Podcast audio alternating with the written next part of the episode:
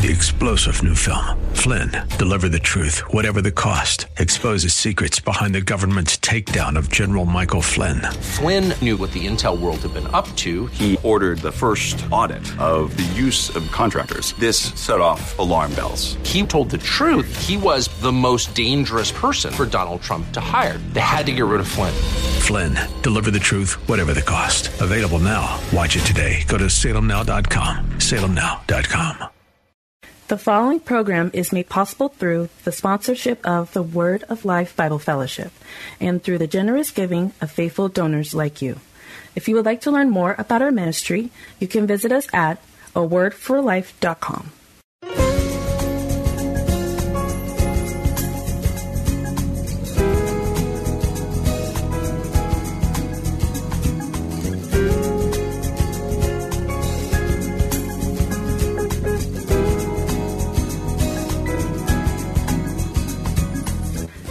to A Word for Life. A Word for Life is the radio ministry of the Word of Life Bible Fellowship, located in Tacoma, Washington. And now, here's Pastor Michael Fields with A Word for Life.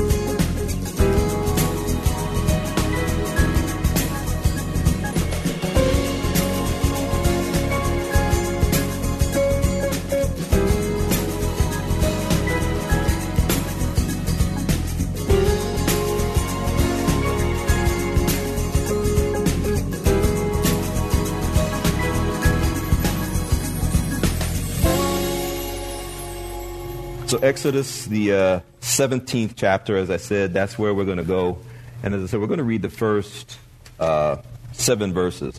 Dear ones, notice, if you will, what the word of the Lord declares to us. It says, And all the congregation of the children of Israel journeyed from the wilderness of sin after their journeys, according to the commandment of the Lord, and pitched in Rephidim. And there was no water for the people to drink. Wherefore the people did chide with Moses and said, Give us water that we may drink. And Moses said unto them, Why chide ye with me? Wherefore do you tempt the Lord? And the people thirsted there for water. And the people murmured against Moses and said, Wherefore is this that you have brought us up out of Egypt, to kill us and our children and our cattle with thirst? And Moses cried unto the Lord, saying, What shall I do unto this people? They be almost ready to stone me. And the Lord said unto Moses, Go on before the people, and take with you of the, of the elders of Israel, and your rod, wherewith you smote the river, take in your hand, and go. Behold, I will stand before you there upon the rock in Horeb, and you shall smite the rock, and there shall come water out of it, that the people may drink. And Moses did so in the sight of the elders of Israel.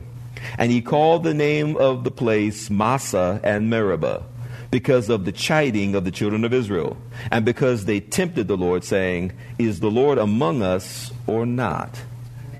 Well, today, dear ones, I would like for us to take as our text uh, the verses of Scripture that we have found for us here in the book of Exodus, the uh, 17th chapter, those first seven verses. And the topic that I would like for us to take as we look at these verses, dear ones, and begin to discuss the text, dear ones, the topic I'd like for us to take is this Don't stay in that place too long. Amen.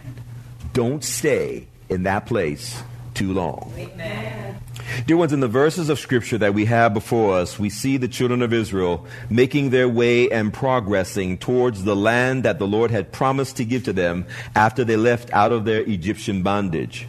And as they are moving towards that place, they come to a time where they find themselves not having any water to drink.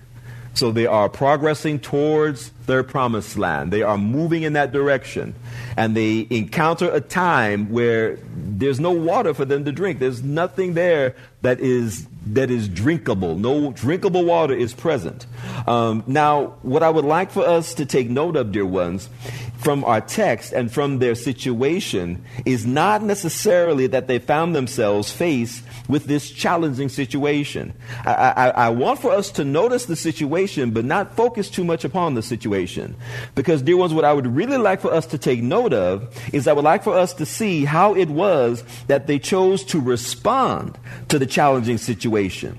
Because instead of responding in a way that demonstrated their faith and their trust in the Lord and in His ability to provide for them and for their need, they instead, their response instead centered more on them expressing a sense of ingratitude and unthankfulness for all that the Lord, for all that they were going through and for all that the Lord had been doing for them. And so instead of focusing and demonstrating a sense of gratefulness, a sense of, of, of trust and faith, the Lord is, bring, is going to bring us through. He's going to make a way. They instead, their response centered more on just being a sense of ingratitude, being ungrateful and unthankful for the situation that they were in and for all that the Lord had done to the, for them up to that point. Now, dear ones, uh, we just finished celebrating Thanksgiving, and the definition of thanks, the definition of being thankful the definition of being thankful is to express a sense of gratitude and appreciation for what has been done or what has been received by somebody. That is the definition of being thankful. Uh, to express a sense of gratitude and appreciation for what has been done or what has been received.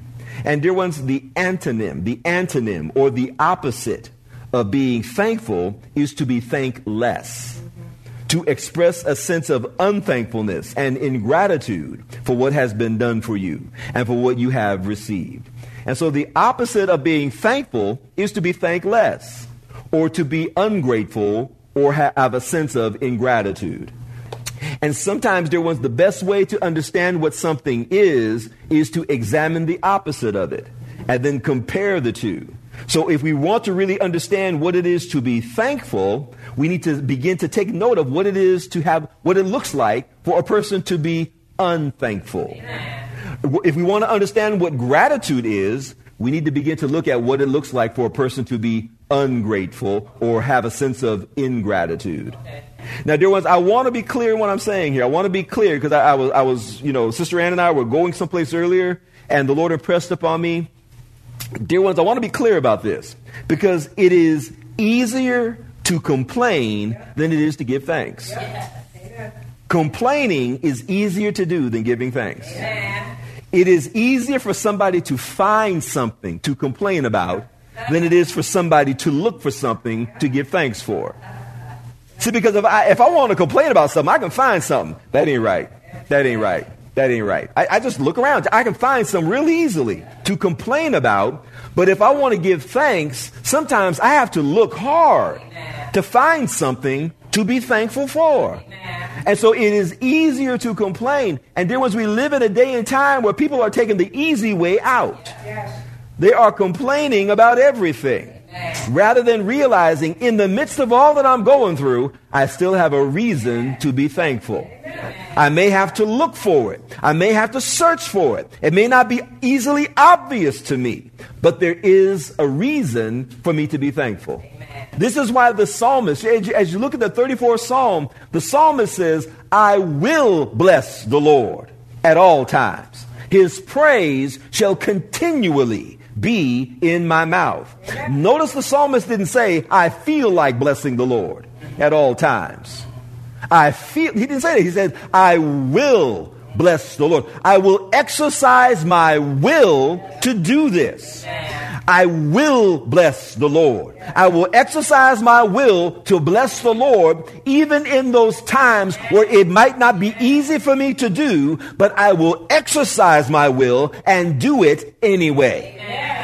And so we want to begin to look at this whole situation that the children of Israel were facing. And we want to take note of what we see here in this text to see what we can learn from it. Now, dear ones, let's look at these verses one more time. Notice what we're told in verses 1 and 2. It says, And all the congregation of Israel, of the children of Israel, journeyed from the wilderness of sin after their journeys, according to the commandment of the Lord, and pitched in Rephidim. And there was no water for the people to drink.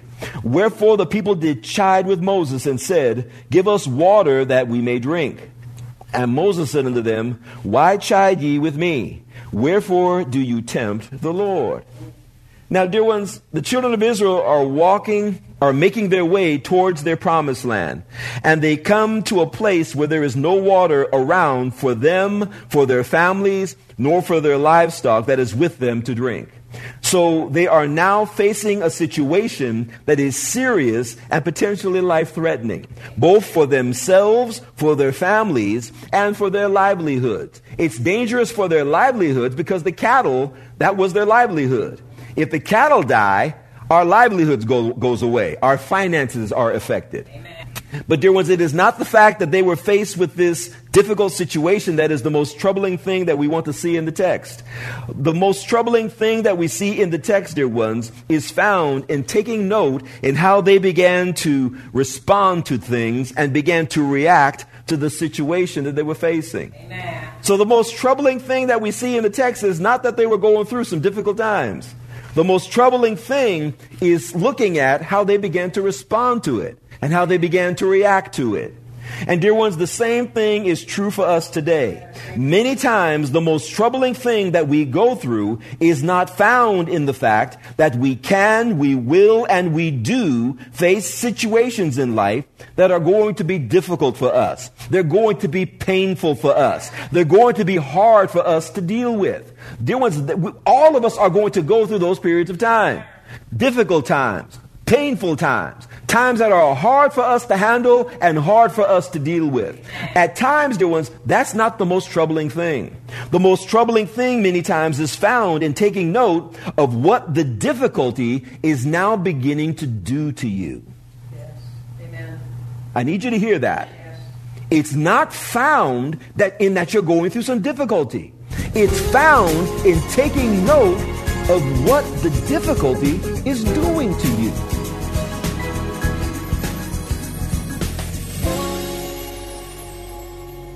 We will get back to Pastor Fields and to today's message in just a moment. But we wanted to take a moment to share with all of you that the aim of our radio ministry at the Word of Life Bible Fellowship is to share the good news of Jesus Christ with as many people as possible, and to strengthen and edify the body of Christ through Bible teaching that is both clear and relevant. We would like to see this ministry go even farther in accomplishing this work, but in order for us to be able to do that, we need your help. If you are able, after you have given to the support of your own local home church, if you are able to help us with the cost of airing this program on the station, we would greatly appreciate it. All donations are tax deductible and they can be sent to the Word of Life Bible Fellowship, P.O. Box 8903, Tacoma, Washington 98418.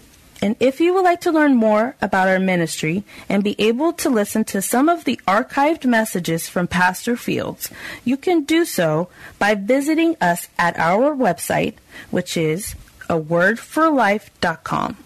And now, let's get back to Pastor Fields and to today's message.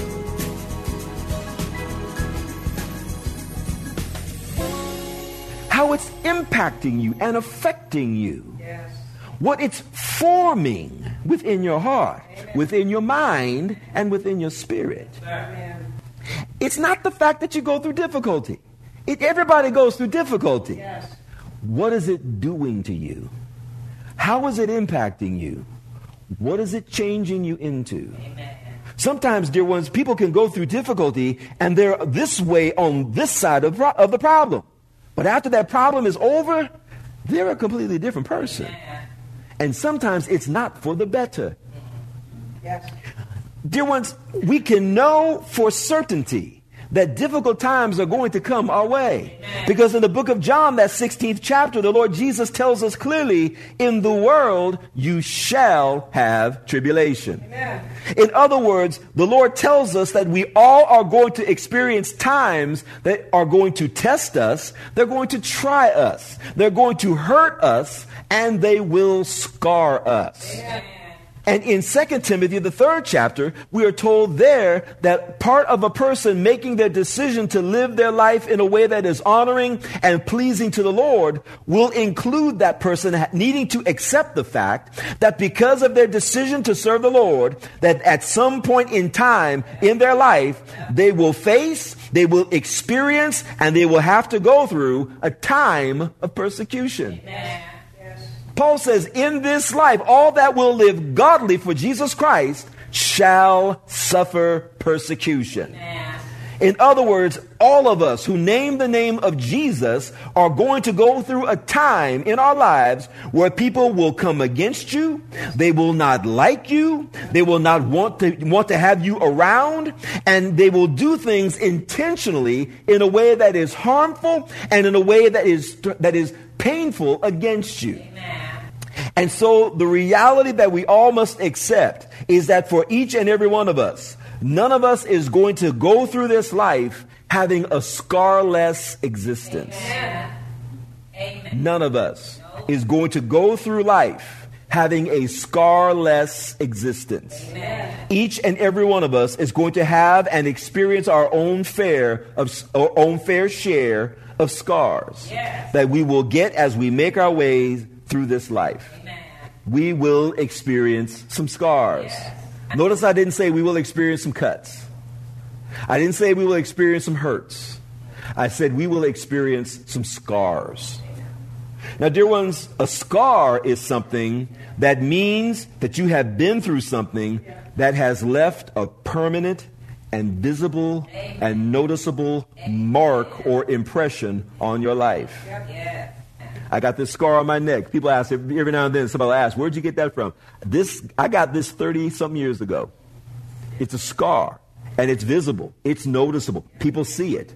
I got this bite on my face. People say, well, where'd you get that from? This is another scar. I got this 50 something years ago. Dear ones, scars are noticeable. Amen. Scars are visible. People see them. Each and every one of us will go through experiences in life that will scar you. Amen.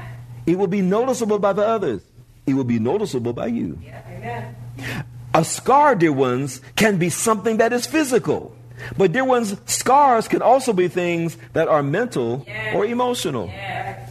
People can go through things that scar them emotionally or scar them mentally.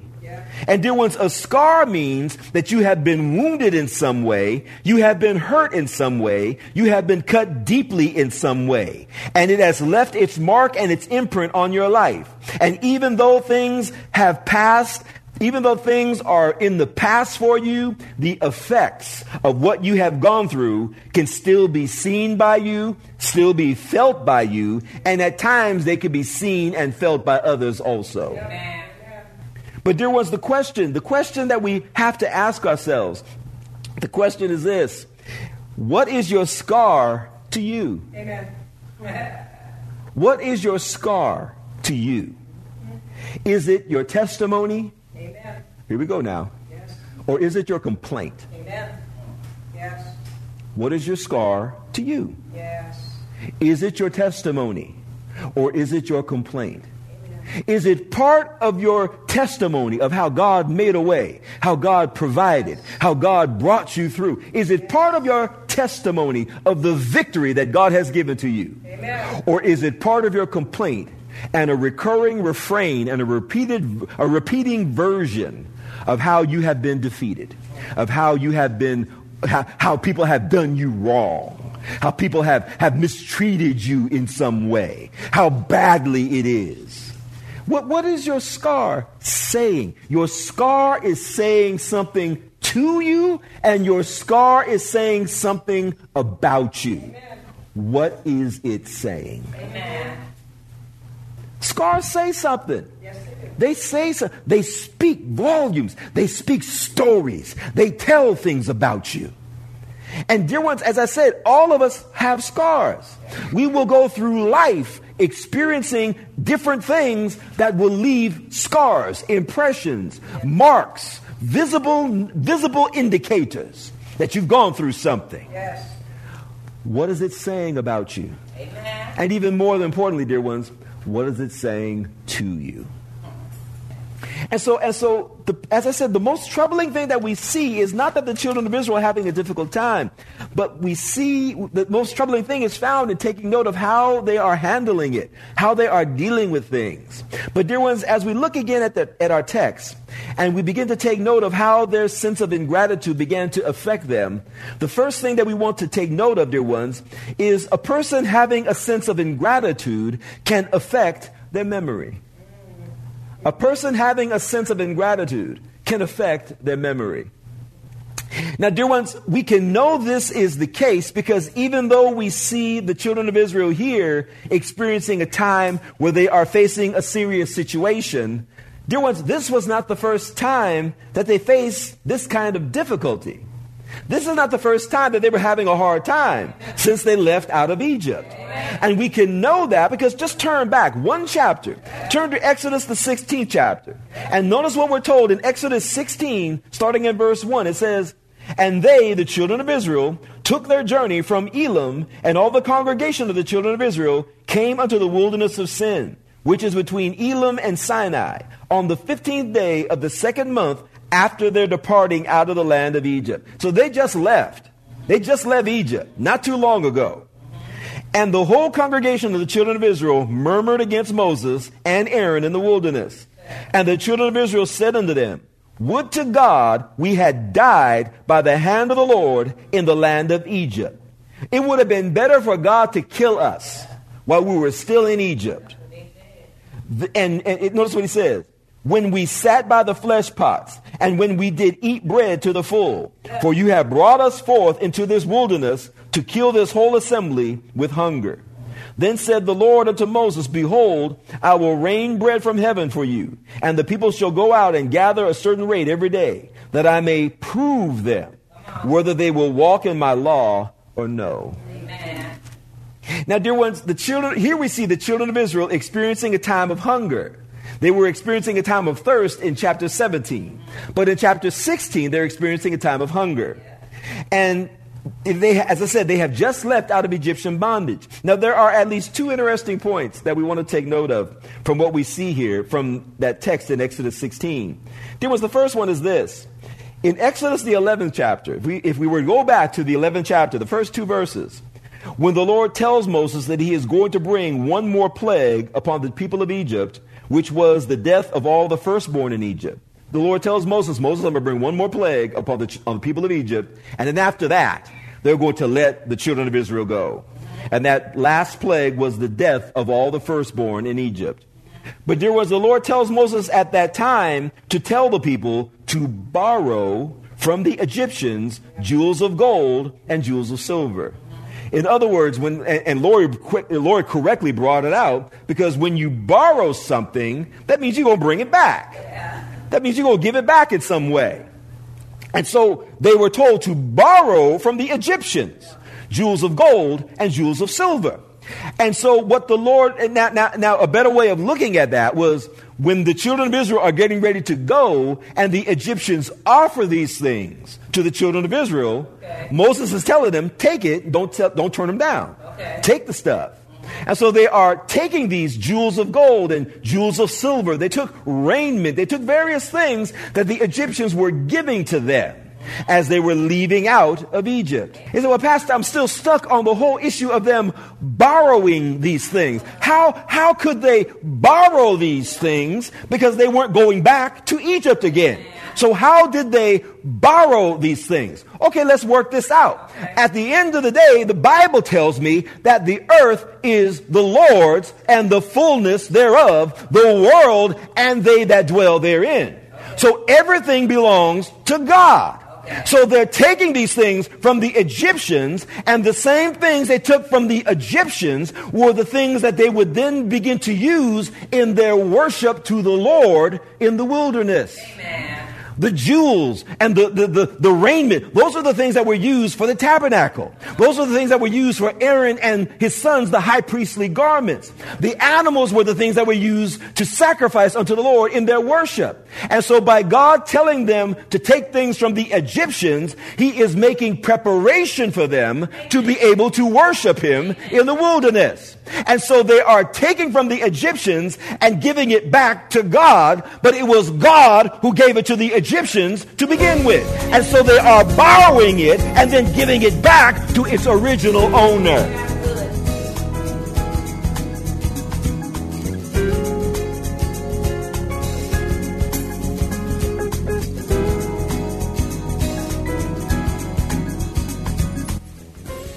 Hello, dear ones. This is Pastor Michael Fields, and here at the end of today's broadcast, I just wanted to take a moment and say thank you to all of you for taking the time out of your day to tune in and listen to our program. My hope is that today's broadcast has been a blessing to you in some way and has helped you in your walk and in your relationship with the Lord. And I want to encourage all of you to tell a friend about this program and join us here next time as we look into the riches of God's Word in order to find a word for life.